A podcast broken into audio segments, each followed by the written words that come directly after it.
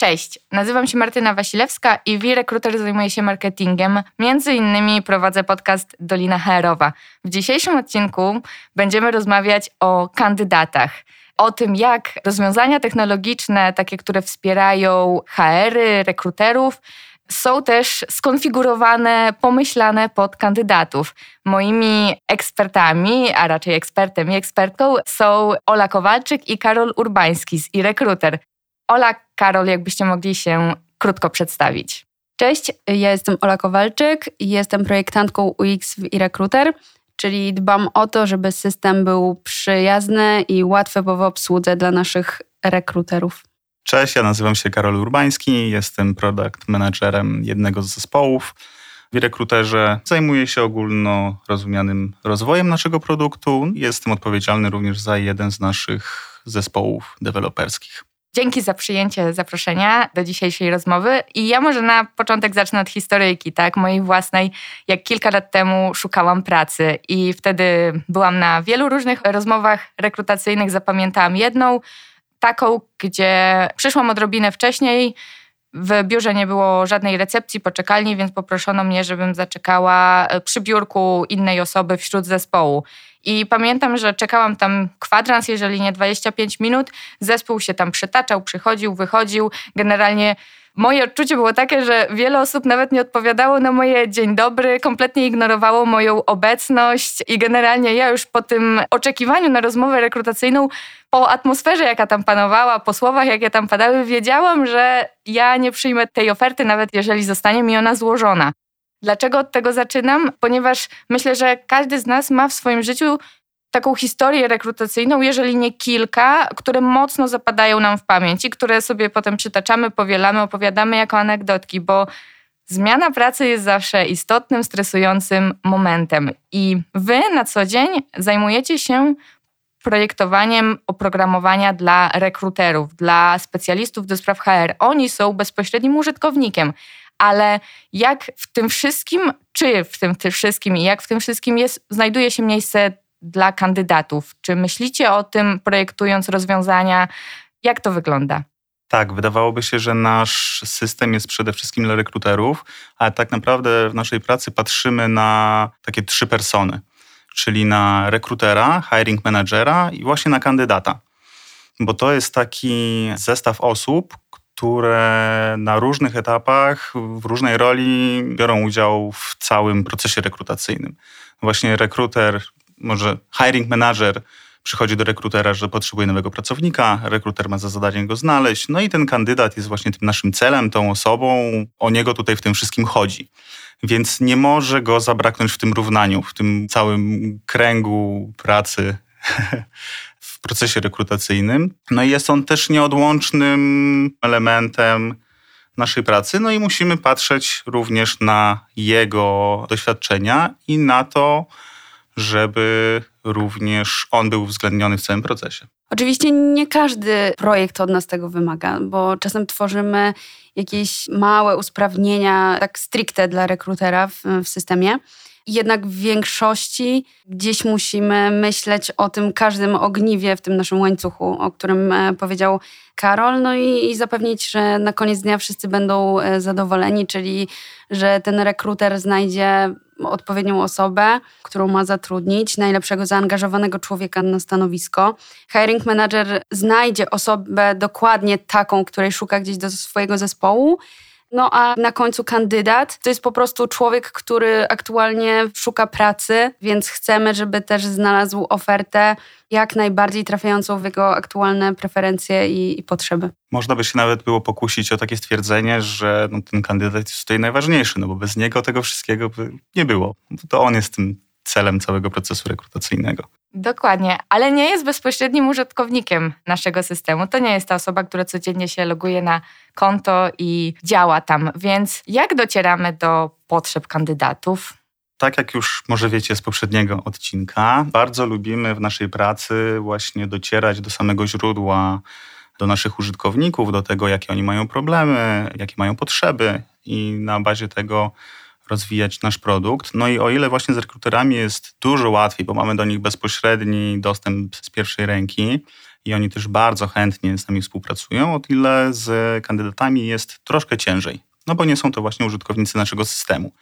Ale tutaj z pomocą przychodzą nam na pewno nasi koledzy i koleżanki z Pracuj.pl, ponieważ oni w dużej mierze zajmują się również kandydatami i mają bardzo rozległą wiedzę na ten temat, więc możemy się tym posiłkować i od nich czerpać dużo wiedzy.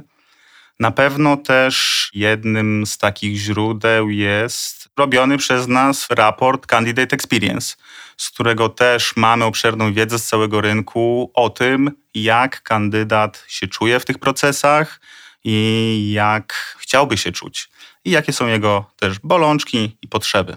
To ja tutaj uzupełnię dla osób, które nie znają raportu Candidate Experience, że rzeczywiście to jest raport, który wydajemy cyklicznie, co dwa lata. Ostatnia edycja, najnowsza, ukazała się pod koniec 2021 i tam rzeczywiście są badania, pytania skierowane do pracodawców i kandydatów, więc to, to rzeczywiście jest bardzo obszerna i tak jakby wielostronna wiedza odnośnie procesu rekrutacyjnego. To taki trend. Chciałabyś jeszcze coś dodać a propos właśnie tych potrzeb kandydatów? Tak, to jest też tak, że nikt z nas nie jest rekruterem, ale każdy z nas był lub kiedyś będzie kandydatem. Każdy z nas kiedyś szukał pracy, więc e, tym też się możemy posiłkować.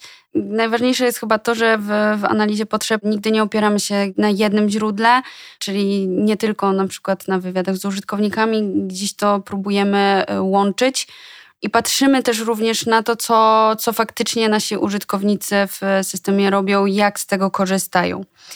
Też, e, co jest ważne, to pracodawcy muszą dostosowywać te swoje procesy pod konkretne grupy docelowe kandydatów. Bo to nie jest tak, że możemy gdzieś e, nawet wskazać, że taki proces będzie idealny i on będzie dopasowany do każdej rekrutacji. Nie do każdej grupy docelowej gdzieś trzeba ten proces dopasować, no bo na przykład jeżeli rekruter ma rekrutację z, z obszaru IT, no to nie może pozwolić sobie na to, żeby kandydat czekał trzy tygodnie na odpowiedź, bo ten kandydat w przeciągu tych trzech tygodni pewnie dostanie kilka innych ofert i już za trzy tygodnie nie będzie o nas e, pamiętał. Więc firmy muszą układać gdzieś te procesy pod siebie, pod różne rodzaje rekrutacji, a my musimy dostarczyć im możliwości, żeby byli w stanie to robić. My za nich tego nie ułożymy, ale dajemy możliwości, taki szwedzki stół z opcjami. Pozostając przy tym szwedzkim stole możliwości, Wiemy, co robimy, żeby usprawnić pracę rekruterów, tak? Wiemy, że przyspieszamy, nie wiem, wprowadzając asystenta planowania, przyspieszamy im możliwość umawiania spotkań z kandydatami. Nie wiem, wprowadzając moduł poleceń pracowniczych, powodujemy, że aplikacje z poleceń pracowniczych będą spływać do jednej bazy danych. Między innymi, tak, to jest kilka zalet, korzyści, które robimy dla HR-owców, dla osób pracujących właśnie z kandydatami. Ale taki kandydat, co on odczuwa dzięki temu, że dodajemy kolejne funkcje, kolejne rzeczy do systemu, to tak właśnie w takim codziennym życiu kandydata, co on dzięki temu widzi na plus, odczuwa na plus w związku z uczestnictwem w procesie rekrutacyjnym, który jest dobrze ułożony, zautomatyzowany. Jak byście to przedstawili? Ja myślę, że jedną z takich podstawowych funkcji, które mamy w systemie, to jest e, etapowanie, z których rekruter może korzystać, i to ma bardzo duże przełożenie na to, co odczuwa kandydat. Rekruter ma w systemie takie opcje etapów, żeby to zobrazować, to jest tak, że w momencie, kiedy rekruter uruchamia rekrutację, jest publikowane ogłoszenie, więc kandydaci, którzy aplikują na tą ofertę pracy, wpadają do takiego jednego jakby pudełka te ich aplikacje, więc e, rekruter po prostu, żeby mieć jakiś porządek w tej bazie, bo czasem naprawdę tych aplikacji jest bardzo dużo, może korzystać sobie z tego etapowania, czyli trzymać taki porządek w tych aplikacjach i po kolei przesuwać tych kandydatów na kolejne etapy, dzięki czemu tworzy im się taki lejek, widzą taki przepływ tych kandydatów. On wtedy nie ma bałaganu w tych aplikacjach. Też nie wiem, jeżeli poszedłby na urlop, y, czy komuś to przekazał, to też ktoś, kto po nim to przejmuje, widzi, jak się y, ma sprawa z daną y, rekrutacją. I teraz do każdego takiego etapu możemy podpiąć szablon wiadomości, które my też wstępnie gdzieś jakieś szablony proponujemy. Oczywiście każdy może sobie w systemie je dopasować pod siebie, ale teraz w momencie, kiedy kandydat jest przesuwany na, na jakiś kolejny etap, on automatycznie dostaje taką wiadomość przypiętą do tego etapu, więc te aplikacje wędrują przez ten lejek. Kandydaci dostają wtedy przy konkretnym etapie dopasowaną komunikację, więc mają takie poczucie, jeżeli to się dzieje, są w stałym kontakcie z, tą, z tym rekruterem, z tą, z tą firmą.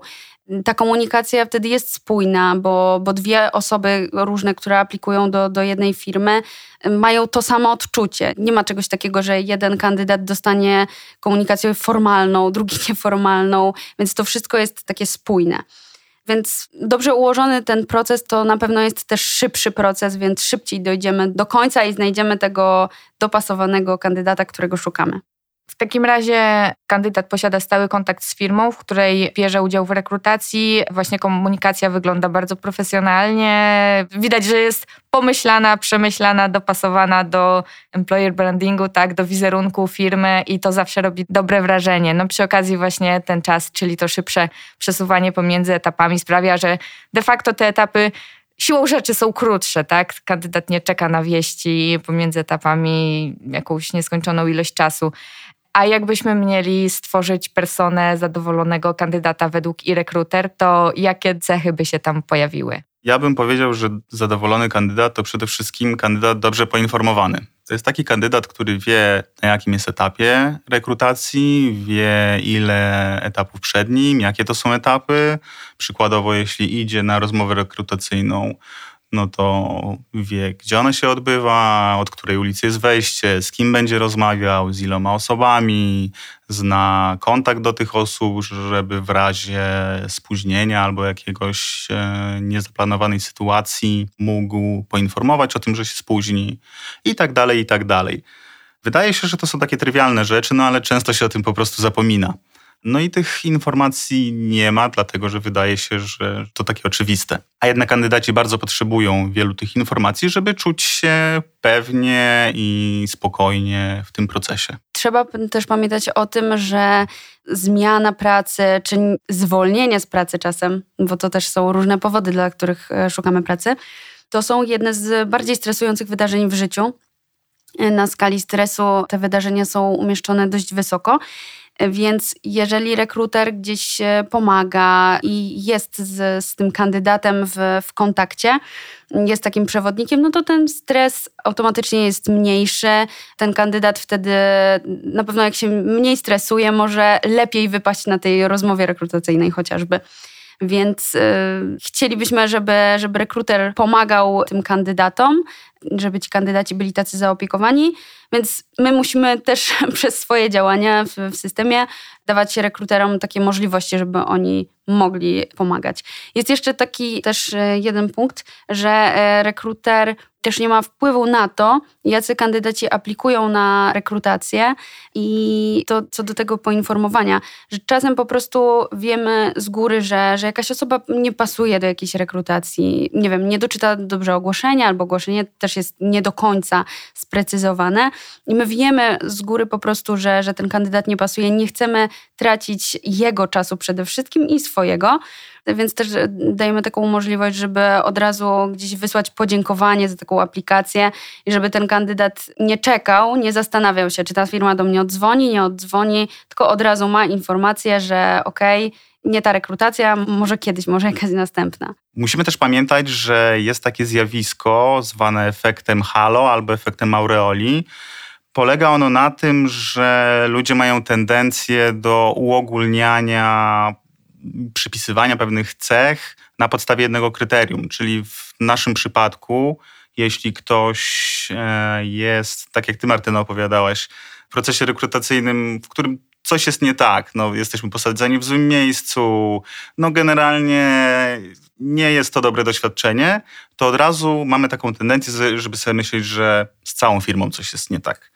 Tak. Że jeśli w procesie rekrutacyjnym jest chaos, no to pewnie w całej firmie jest bałagan i w sumie to może nie warto tu jednak pracować ponieważ są to bardzo chaotyczni i niepoukładani ludzie. No i co za tym idzie, też opinia idzie dalej. No i oczywiście w drugą stronę działa to tak samo, że jeśli mamy wybitnie dobry proces, no to też on będzie przekazywany dalej, no i ludzie się o tym dowiedzą i będą bardziej skłonni do naszej firmy aplikować. Właśnie myślałam sobie o tym swoim przykładzie, że w zasadzie tam nawet nie było rekrutera, nawet nie było mojego lub mojej bezpośredniej przełożonej. Ja po prostu sobie siedziałam na poczekalni wśród y, ludzi z firmy i już wtedy w mojej głowie urosła decyzja, że okej, okay, to nie jest dla mnie miejsce. A często wiemy, że za rekrutację odpowiada rekruter. Tak jakby to jest ta osoba, na której spoczywa odpowiedzialność za znalezienie, szybkie znalezienie dopasowanego kandydata, kandydatki, tak? I co w takiej sytuacji, kiedy właśnie na wielu etapach procesu rekrutacyjnego, a na pewno nie na wszystkich etapach procesu rekrutacyjnego, właśnie nie ma tego rekrutera, tej osoby, która potem bezpośrednio odpowiada za wynik rekrutacji. Co możemy tutaj zrobić? W jaki sposób właśnie możemy usprawniać te etapy rekrutacyjne, przy których e, niekoniecznie jesteśmy obecni i za których na przykład powodzenie lub niepowodzenie niekoniecznie odpowiadamy? Odpowiedź wydaje się dosyć prosta, ale pewnie też trudno na nią wpaść, bo trzeba po prostu zapytać. No i to jest taki złoty, złoty środek do poznania i ulepszenia tego naszego candidate experience, ponieważ czy to dotyczy takich etapów, na których nas nie ma i nie wiemy, jak wyglądają, czy to nawet tych naszych, nad którymi mamy pieczę, no to żeby się dowiedzieć, co się temu kandydatowi podobało, co się nie podobało, to trzeba go o to zapytać. No i tutaj z pomocą właśnie przychodzi moduł badania satysfakcji kandydatów, który oferujemy w e-rekruterze, który polega właśnie na tym, że wysyłamy taką ankietę ewaluacyjną do kandydata po procesie rekrutacyjnym, której to po pierwsze kandydat może nam ocenić taką rekrutację, ale może też napisać od siebie jakiś komentarz, żeby jakoś tą ocenę uzasadnić. I wtedy my jako rekruter widzimy w systemie wyniki tych ankiet zbiorcze i zanonimizowane odpowiedzi. I na podstawie tych danych możemy wprowadzać jakieś ulepszenia na podstawie tego, co nam mówią kandydaci, no i patrzeć, czy ta ocena nam rośnie, czy co za tym idzie, czy nasz proces się poprawia i czy jest coraz lepszy. Wyobrażam sobie, że to budzi naturalną obawę, czy przypadkiem nie otworzymy w ten sposób e, puszki Pandory, jeżeli wyślemy pytanie do kilkudziesięciu lub kilkuset kandydatów, którzy brali udział w rekrutacji o to, jak wam się podobało, co wam się podobało, co wam się nie podobało, no to czy właśnie nie, nie sprowadzimy na siebie negatywnych komentarzy, z których potem będzie trzeba się wytłumaczyć. Jaką mamy odpowiedź e, właśnie na taką obawę? Tak, no to może być taka pierwsza obawa, która przychodzi do głowy, no ale powiedziałbym, że no, trzeba zmienić nastawienie, bo koniec końców to możemy się nie pytać i nic nie wiedzieć i nic nie poprawiać, no ale wtedy też nic się w naszym procesie i w ilości kandydatów, w jakości kandydatów nie zmieni. Natomiast jeśli pokonamy, zrobimy ten pierwszy krok, pokonamy tą barierę, i pomyślimy sobie, że w sumie te odpowiedzi, czy one są pozytywne, czy negatywne, to dobrze, że je mamy.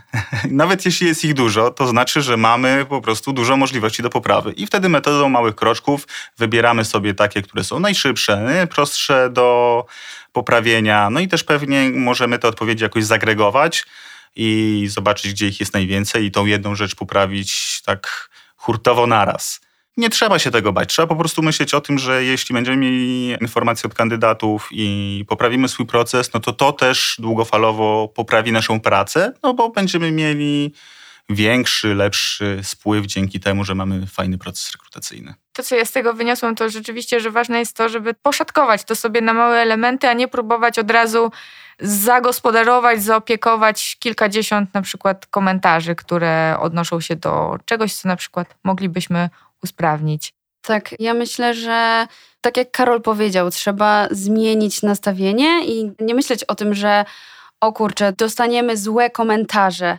To fajnie, że dostaniemy w ogóle te uwagi. Wtedy możemy coś zrobić, możemy ten proces zmieniać. To jest bardzo prosty sposób do zdiagnozowania tego, czy my mamy fajny proces, czy on jest przyjazny dla kandydatów, albo zobaczyć, gdzie leży ten ich punkt bólu, bo jeżeli nie zrobimy takiego badania, nie zapytamy tych kandydatów, no to rekruter może mieć taką sytuację, że jest uruchamiana rekrutacja, jest uruchamiane ogłoszenie, no i mijają tygodnie i nie ma, nie ma gdzieś spływu tych kandydatów. Kandydaci nie aplikują. Albo kandydaci aplikują, ale po rozmowach po którychś etapach rezygnują z procesu sami.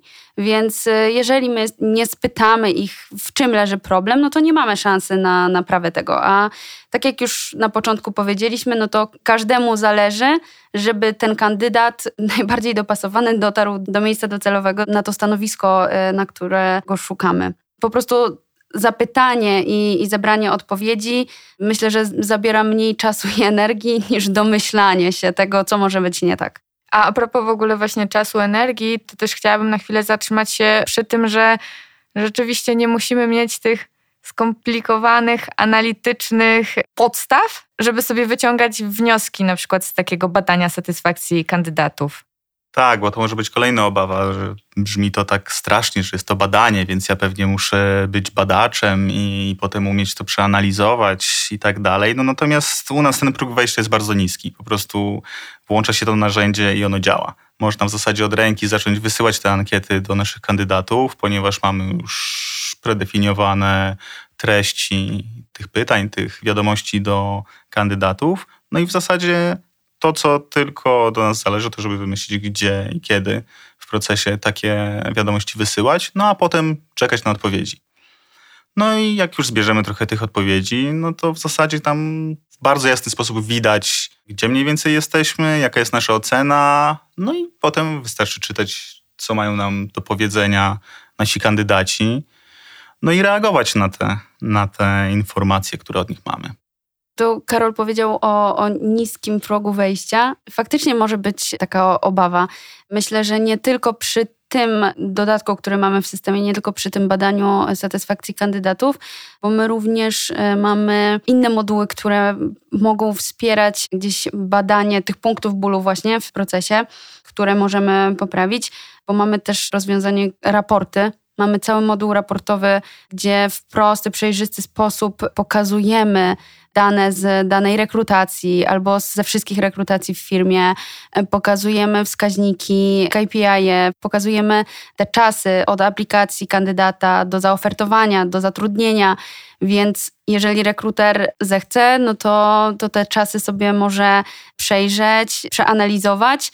Nie wymaga to od niego jakiejś właśnie skomplikowanej wiedzy i jakichś umiejętności, po prostu może sobie spojrzeć w dane i wyciągać z tego wnioski. Więc my przy tych e, rozwiązaniach po prostu chcemy, żeby one były proste, żeby rekruter mógł sobie z tego po prostu korzystać. Tak jak Karol powiedział, włączyć i, i zbierać dane.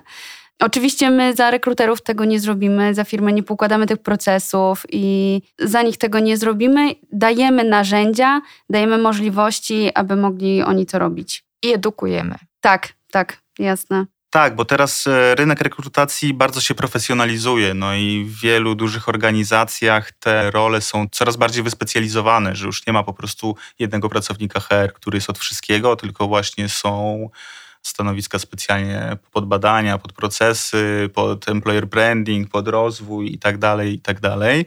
No natomiast e, to jest coś, co jeszcze wydaje mi się w naszej branży, branży rekrutacyjnej raczkuje. Więc tak nie wygląda to wszędzie. No, są też takie firmy, w których no, jest taka kilkuosobowa armia, że tak powiem, rekruterów, którzy muszą robić wszystko. No, my natomiast w swoich rozwiązaniach staramy się adresować je do jak najszerszej liczby użytkowników, no bo wiemy też, że mamy wśród naszych klientów bardzo różne firmy, bardzo różne procesy rekrutacyjne, no i zależy nam na tym, żeby te produkty były jak najprostsze, żeby trafiały do jak najszerszej liczby odbiorców. No i dlatego też staramy się, żeby zawsze ten próg wejścia był jak najniższy. Ja myślę, że my projektując rozwiązania, tworząc nowe y, moduły, nowe kawałki tego naszego systemu, staramy się gdzieś, żeby to był taki może pierwszy krok jakiś taki impuls wejścia szerzej w, w to zagadnienie. Więc to badanie satysfakcji kandydatów, o którym Karol wcześniej mówił, no to, to jest super, super punkt do wejścia w ten temat candidate experience, który jest bardzo, bardzo ważny. Gdzieś ja wcześniej powiedziałam o etapowaniu, o, o spójnej komunikacji. Jak to będzie wyglądało w praktyce, to jest już po stronie rekrutera. Mm, no ale to, na co my próbujemy gdzieś uczulać i, gdzieś wspominać cały czas, to to, że te wrażenia kandydata naprawdę są bardzo, bardzo ważne. Bo mamy też różne y, powody, dlaczego szukamy pracy.